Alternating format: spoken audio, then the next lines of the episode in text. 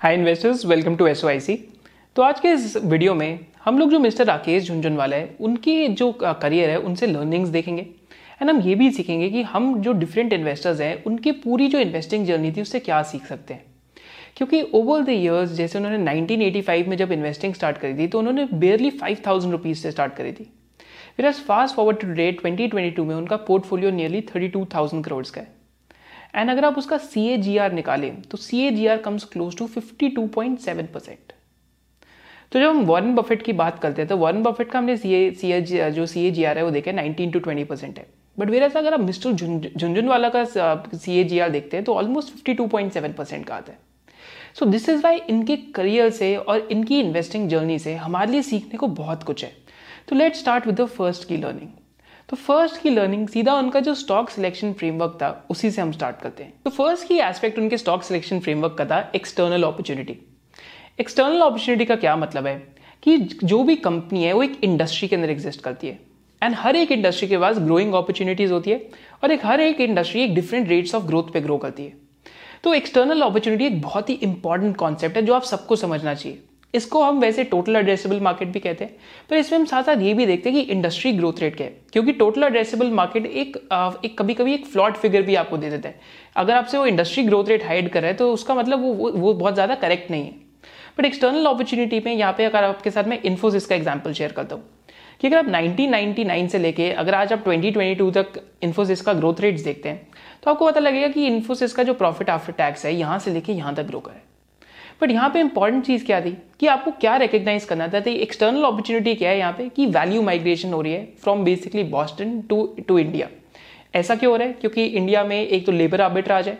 And साथ साथ India एक जो लो कॉस्ट एंड साथ साथ जो अफोर्डेबल सर्विसेज़ है, वो प्रोवाइड कर सकती है। तो कोई भी कंपनी जिसको बहुत बड़ा बनना है जाके तो उसके लिए एक्सटर्नल अपॉर्चुनिटी हमेशा सॉलिड होनी चाहिए। चाहे वो डोमेस्टिक अपॉर्चुनिटी हो, चाहे वो इंटरनेशनल अपॉर्चुनिटी हो।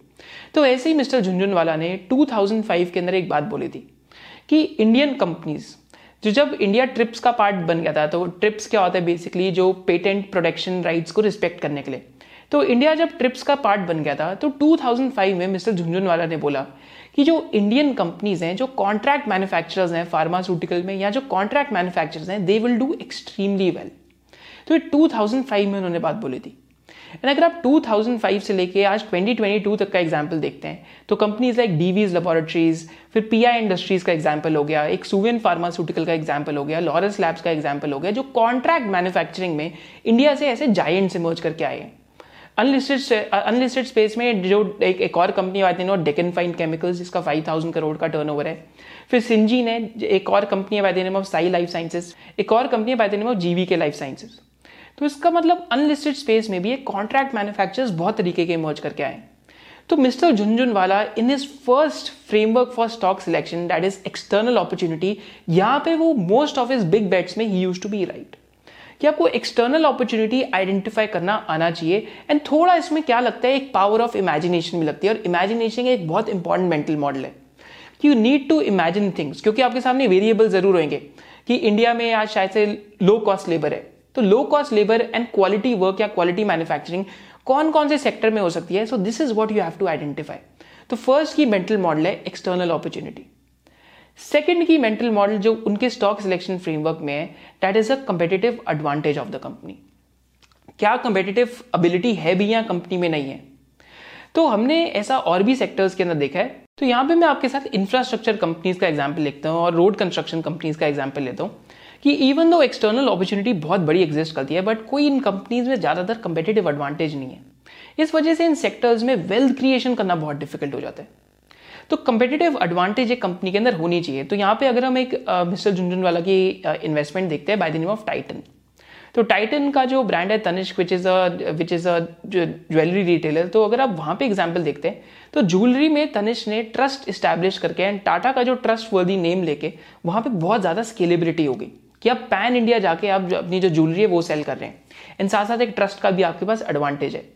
तो एक बार ये अगर आपका मॉडल सक्सेसफुली स्टैब्लिश हो जाते हैं, अगर आप उसको पार्ट्स ऑफ़ द कंट्री में लेके जाएँ एंड अगर आपकी यूनिट इकोनॉमिक्स राइट है तो रिटेल में तो वैसे पैसा बनता ही है बट आपको क्या चीज़ रियलाइज़ करनी है कि क्या कंपेटेटिव एडवांटेज वहाँ पे है या नहीं है? तो डिफरेंट डिफरेंट कंपनीज़ की डिफरेंट डिफरेंट कंपेटेटिव एडवांटेजेस होती हैं। तो जब भी आप किसी भी स्टॉक को देख रहे हैं तो आपको कंपेटेटिव एडवांटेज पे ज़रूर सोचना ज़रूरी है कि क्या इस कंपनी के अंदर कोई कंपेटेटिव एडवांटेज है भी या नहीं है। क्योंकि काफ़ी बार ऐसा होगा कि ग्रोथ काफ़ी फास्ट होगी और आरओसी कंपनी की अच्छी नहीं होगी अगर आर अच्छी नहीं होगी तो उस कंपनी में हम कहते हैं जनरली कोई कंपेटेटिव एडवांटेज अवेलेबल नहीं है। एंड उन सेक्टर्स में पैसा बनाना भी मुश्किल हो जाता है। थर्ड की एस्पेक्ट जो उनके फ्रेमवर्क है स्टॉक सिलेक्शन का that is by the name of scalability तो स्केलेबिलिटी का मैं आपको एग्ज़ाम्पल एक सिंपल टर्म्स में समझाता हूँ कि आज आप सपोज़ करते हैं कि आज आप कुल्हाड़ी खरीदते हैं और if you buy an axe an axe लेके आप कल जाके पेड़ काटने लग जाते हैं। तो आपने कुल्हाड़ी ली तीन सौ रुपए की एंड कल जब आप जाके आपने पेड़ काटा तो आपको जो डेली वेज मिली पेड़ काटने की that was also three hundred rupees तो आपका पे बैक क्या हो गया? वन डे के आसपास का। बट क्या आप सोच सकते हैं कि कुल्हाड़ी मार मार के पेड़ काट काट के कि आप बहुत ज़्यादा पैसा बना लेंगे? द आंसर इज़ नो क्योंकि वो एक स्केलेबल एक्टिविटी ही नहीं है। तो काफ़ी सारे बिजनेसेस ऐसे हैं जो स्केलेबल नहीं होते एंड कुछ बिजनेसेस हैं विच आर इनफाइनाइटली स्केलेबल तो थर्ड एस्पेक्ट जहाँ पे आपको सोचना है कि जो आपकी long term buys and hold है, कि वहाँ पे स्केलेबिलिटी बहुत ज़्यादा हो। इसी तरीके से उन्होंने 2007 से लेकर 2015 के बीच में उन्होंने एक इन्वेस्टमेंट करी थी by the name of Lupin तो जो इंडियन जेनेरिक फार्मा इंडस्ट्री है उस टाइम पे, जो कॉपी कैट ड्रग्स बनाते हैं तो यूएस के अंदर एक पेटेंट क्लिफ चल रहा था। एंड साथ साथ जो जेनेरिक फार्मास्यूटिकल्स हैं these go through batch manufacturing process क्योंकि बैच मैन्युफैक्चरिंग और कंटिन्यूस मैन्युफैक्चरिंग नहीं है तो आपको स्किल्ड लेबर भी चाहिए एंड साथ साथ आपको लो कॉस्ट भी चाहिए। एंड साथ साथ जो जो यूएस की मार्केट थी they also wanted cheaper medicine तो इंडियन जेनेरिक कंपनीज़ ने ये चीप मेडिसिन प्रोवाइड करी। शायद से 2015 बाद वर्ल्ड चेंज हुआ but between 2007 to 2015 I think Lupin का जो टॉप लाइन था, वो 2000 या 1000 करोड़ से ऑलमोस्ट मोर देन 12000 करोड़ गया। एंड जो लूपिन की प्रॉफिटेबिलिटी थी 2011 में 800 करोड़ के आसपास की थी और 2015 में ऑलमोस्ट 2300 टू 2400 करोड़ पहुँच गई थी। तो it was a company which was growing at like 30 40 percent types and are भी इस कंपनी का 30 40 परसेंट के आसपास का था।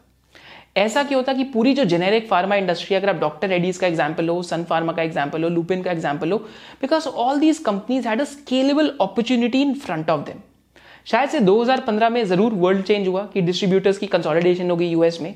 बट एक जो एट टू टेन ईयर्स का एक रनवे था वहाँ पे that gives you ample time to create a lot of wealth तो जब इन्होंने लुपिन का स्टॉक लिया था 2003 में तो उस कंपनी का मार्केट कैपिटलाइजेशन सिर्फ़ 500 करोड़ था। फास्ट फॉरवर्ड टू टुडे आज मार्केट कैपिटलाइजेशन 31,000 करोड़ है बट पीक पे मार्केट कैपिटलाइजेशन 90 टू 95,000 करोड़ भी गया था। तो यहाँ पे हमारे क्या की लर्निंग है कि जब आप राकेश झुंझुनवाला जी का पोर्टफोलियो देखेंगे पूरा then you will realise one thing कि जो भी लार्ज बेट्स हैं या जो लार्ज विनर्स थे, उन सब में ये तीन चीज़ें कॉमन थी। एक्सटर्नल अपॉर्चुनिटी थी क्रिसिल टाइटन लुपिन के केस में एंड एक और इनका बिज़नेस था बाय और नज़ारा टेक्नोलॉजीज़ और पीई में लिया था। फिर मेट्रो ब्रांड्स भी 2007 में लिया था। So these were the huge winners external opportunity थी। सेकेंड चीज़ क्या थी कि companies had some type of competitive advantage and third चीज़ क्या थी कि companies were able to scale rapidly तो जितने भी लार्ज विनर्स आप इनके पोर्टफोलियो में देखेंगे, वहाँ पे ये चीज़ ज़रूर दिखेगी। हाँ ये ज़रूर है कि जो फार्मा इंडस्ट्री है 2015 के बाद चेंज हुई but that is part of the business कि at at least ten to twelve years का तो एक क्लीन रनवे मिल गया था इंडस्ट्री के लिए।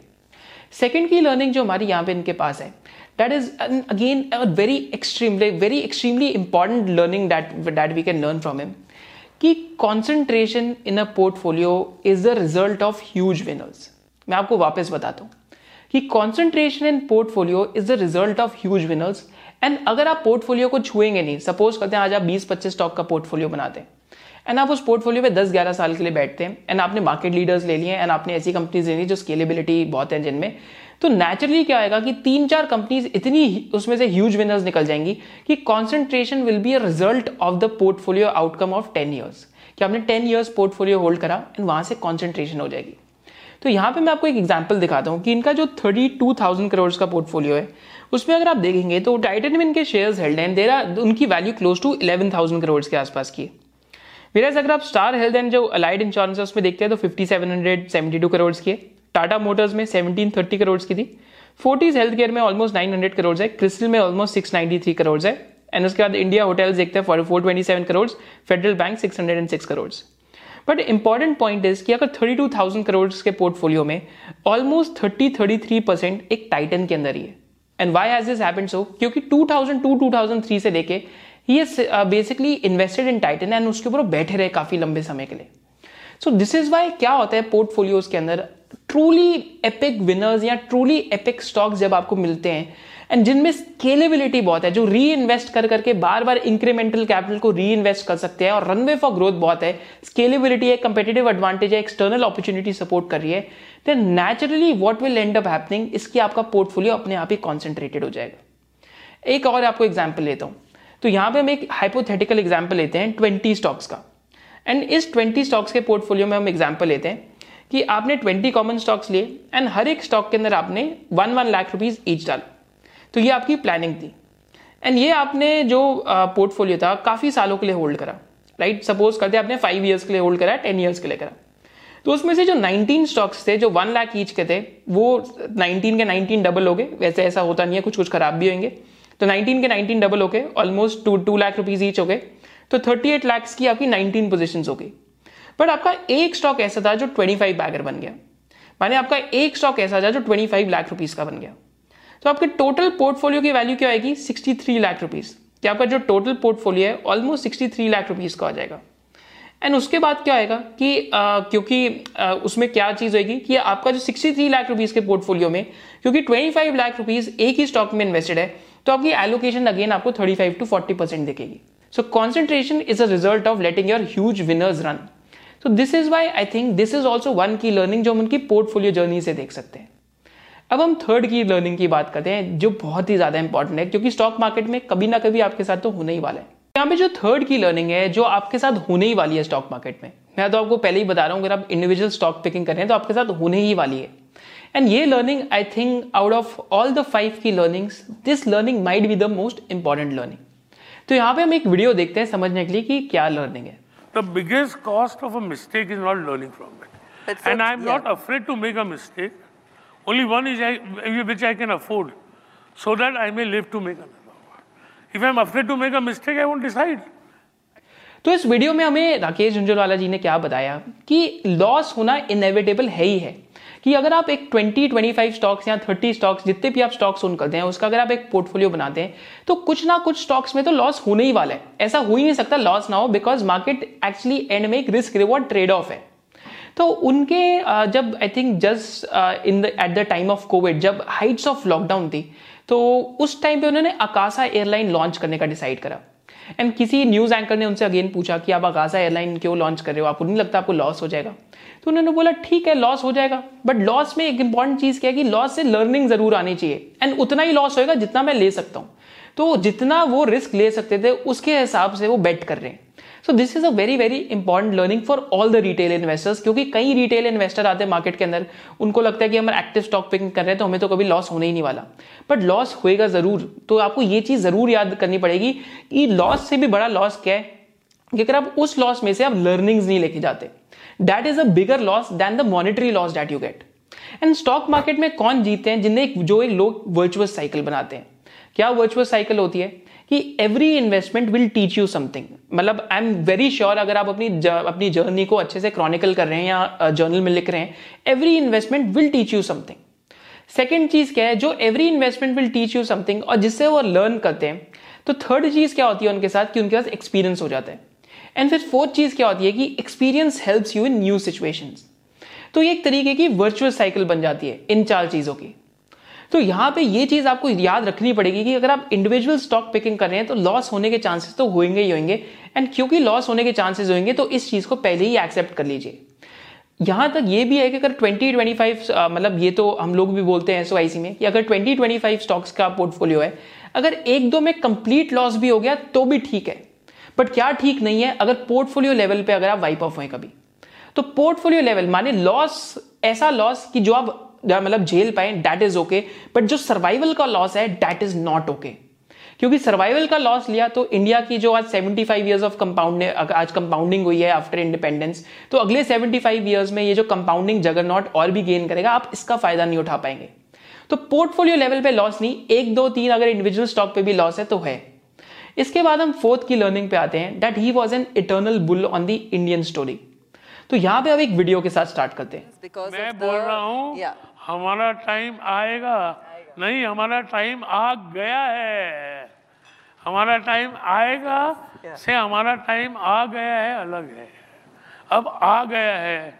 वो बोलता है ना कि मुहूर्त का समय आ गया हिंदी फ़िल्म में कन्या को लाइए। तो हिंदुस्तान का मुहूर्त हो गया है। People will be surprised at the upsides in Indian economy तो एक इटर्नल बुल थे। माने हमेशा वो मार्केट पे यही बैठ करते थे कि लंबे समय में मार्केट ऊपर ही जाएगी। इसके सिंपल क्या रीजन हैं? अगर आप इंडिया में एक्चुअली लास्ट ट्वेंटी ईयर्स या थर्टी ईयर्स का भी ट्रैक रिकॉर्ड देखते हो तो इतने सारे इन्वेस्टेबल सेक्टर्स एंड इतने सारे प्रॉफिटेबल सेक्टर्स इमर्ज करके आए हैं कि एक्चुअली में जो भी इन्होंने चीज़ें बोली हुई हैं तो डैट मीन्स कि ही वॉज़ एक्चुअली प्रिसाइंट प्रिसाइंट का मतलब क्या है कि वो पहली इन्होंने जो जजमेंट्स करी, या जो भी इन्होंने बोला एक्चुअली में काफ़ी सारी जो सेक्टर्स हैं अच्छा करे हैं। अगर आप बिल्डिंग मटेरियल का सेक्टर लेते हैं तो वहाँ पे वेल्थ क्रिएशन हुई है आईटी में वेल्थ क्रिएशन हुई केमिकल्स के अंदर हुई फार्मास्यूटिकल्स के अंदर वेल्थ क्रिएशन हुई, एक पूरा बूम का पीरियड था। उसके अलावा अगर आप देखते हैं पेंट सेक्टर के अंदर वेल्थ क्रिएशन हुई होम डेकोर सेक्टर में वेल्थ क्रिएशन हुई देन इतनी सारी एफएमसीजी कंपनीज़ के अंदर वेल्थ क्रिएशन हुई। तो India is a land of opportunity and इस लैंड ऑफ़ अपॉर्चुनिटी में उन्होंने बार बार एक ही बात बोली थी टू थाउज़ेंड के अर्ली इंटरव्यू में भी ये बात बोली थी कि इंडिया की जो हाउस होल्ड सेविंग है, एक इंडिया में बहुत अच्छी हैबिट है कि हाउस होल्ड सेविंग्स बहुत करते हैं। एंड आज सिर्फ़ हाउस होल्ड सेविंग्स का सिर्फ़ टू परसेंट लोग ही इक्विटी के अंदर इन्वेस्ट करते हैं। तो लंबे समय में क्या आएगा कि बहुत सारे लोग इक्विटी में इन्वेस्ट करने लग जाएँगे। एंड आज भी अगर हम देखते हैं तो I think five two six percent of जो इंडियन हाउस होल्ड सेविंग्स है तो आज इक्विटी में इन्वेस्ट हो रही है। एंड एक चीज़ बहुत इंपॉर्टेंट है जो उन्होंने बार बार एक रिटेल निवेशक के लिए बोली थी कि अपनी एसआईपी आप हमेशा ऑन रखिए। 2015 का उनका एक इंटरव्यू था जिन्होंने सिंपली बोला था कि 12 से 18 परसेंट माने एक रेंज दी थी। आई थिंक अगर आप 10 टू 18 या 10 टू 16 भी ले लें अगर आप एक डिसिप्लिन बना लेंगे और ये सिर्फ़ इन्वेस्ट करते रहेंगे तो क्योंकि इंडिया की मार्केट लंबे समय में ऊपर ही जाने वाली है बिकॉज़ कंजम्पशन इंक्रीज हो रहा है बिकॉज़ इंडियन uh, जो जो बेसिकली अगर आज इंडिया की मिडिल क्लास सोसाइटी जो, जो बेसिकली इंडिया की जो आज अगर हम मिडिल क्लास को देखते हैं तो कंजम्पशन इंक्रीज होने के टिपिंग पॉइंट्स होते हैं कि आपकी इनकम बूम कर रही है। एंड साथ साथ आपके अगर आप just as an example retail sector को देखते हैं तो अगेन कंजम्पशन इंक्रीज हो रहा है, इस वजह से कंपनीज़ अच्छा कर रही है। तो पर उसका फ़र्स्ट प्रिंसिपल क्या है कि इंडिया एज अ सोसाइटी अच्छा कर रही है। तो जब ऐसी चीज़ें होने लग जाती हैं तो अगर आपको दिमाग भी नहीं लगाना स्टॉक पिकिंग में पिकिंग में, और अगर आप एक रिटेल निवेशक है simply just buy a good mutual fund और जस्ट कंटिन्यू योर एसआईपी जो उनकी 2015 में जितने भी रिटेल इन्वेस्टर्स हैं, उनके लिए एडवाइस की। और एक बहुत इंपॉर्टेंट एडवाइस है। एंड इस एडवाइस को एक्चुअली आपको स्टोन में काव कर लेना चाहिए कि एटलीस्ट अगर सपोज़ करते हैं, आप एक्टिव इन्वेस्टिंग करते हैं और अगर आपका एक portfolio passive portfolio mutual funds का पोर्टफोलियो है एटलीस्ट उनको हर तीन से पाँच साल में कंपेयर कीजिए कि क्या active investing is even worth your time और नॉट कि क्या आप एक्टिव इन्वेस्टिंग में अच्छा कर भी रहे हैं नहीं कर रहे? So that will give you an answer to it so this was one of the most important learnings क्योंकि लंबे समय में इंडिया की मार्केट ऊपर जानी है, इसमें आपका बिलीफ आपको रखना ही पड़ेगा। क्योंकि जब आप न्यूज़पेपर पढ़ेंगे, जब आप टीवी देखेंगे तो हमेशा कुछ ना कुछ खराब बताएँगे वो लोग। क्योंकि कौन सा न्यूज़पेपर आज तक सेल हुआ है, ये लिख के कि आज आज का दिन बहुत अच्छा था। So that is the that is one of the mental models जो आपको लगाना पड़ेगा कि लंबे समय में या लॉन्ग टर्म में you need to have the belief in the Indian story so these were the key learnings from mister Rakesh Jhunjhunwala's investment career and I hope his soul rest in peace क्योंकि जितने Indian investors को उन्होंने inspire करें उतना कहना कम है। और कितने काउंटलेस इंडियन इन्वेस्टर्स आगे जाके जो सोसाइटी के अंदर अच्छी वैल्यू ऐड करेंगे तो उन सब के जो फ़र्स्ट प्रिंसिपल्स हैं या जो उन सब चीज़ों को स्टार्ट करने वाला अगर आप एक कोई रॉक स्टार इन्वेस्टमेंट इन्वेस्टर की फिगर कहते हैं जो इंडियन इक्विटी मार्केट में लास्ट थ्री डेकेड्स के अंदर आए हैं so that has been mister Rakesh Jhunjhunwala so all of us should have massive amounts of respect and हम उनके करियर से जो जो अच्छी चीज़ें सीख सकते हैं हमें वो ज़रूर सीखनी चाहिए क्योंकि हम भी उन्हें अपनी लाइफ के अंदर अप्लाई करके कहीं ना कहीं हम भी एक बेटर इन्वेस्टर बन सकते हैं. एंड साथ हम एक, एक जो बेटर ह्यूमन बींग है वो भी बन सकते हैं. एंड एक्चुअली में हम सोसाइटी के अंदर एक बहुत पॉजिटिव इम्पैक्ट भी कर सकते हैं बिकॉज़ जब एक कैपिटल का साइज़ बहुत बड़ा हो जाता है तो आप फिलेंथ्रपी भी कर सकते हैं एंड एट दी एंड अगर आप ऑन्टरप्रनोरशिप भी अच्छे से कर रहे हैं तो आप क्या कर रहे हैं कि आप एक तरीके की सोसाइटी में वैल्यू ही ऐड कर रहे हैं so all these things he did and thank you so much for joining us. Hope to see you in the next session of SOIC. And this was one of the homage videos. And I hope जो countless investors हैं, इनकी journey से inspire हुए हैं आगे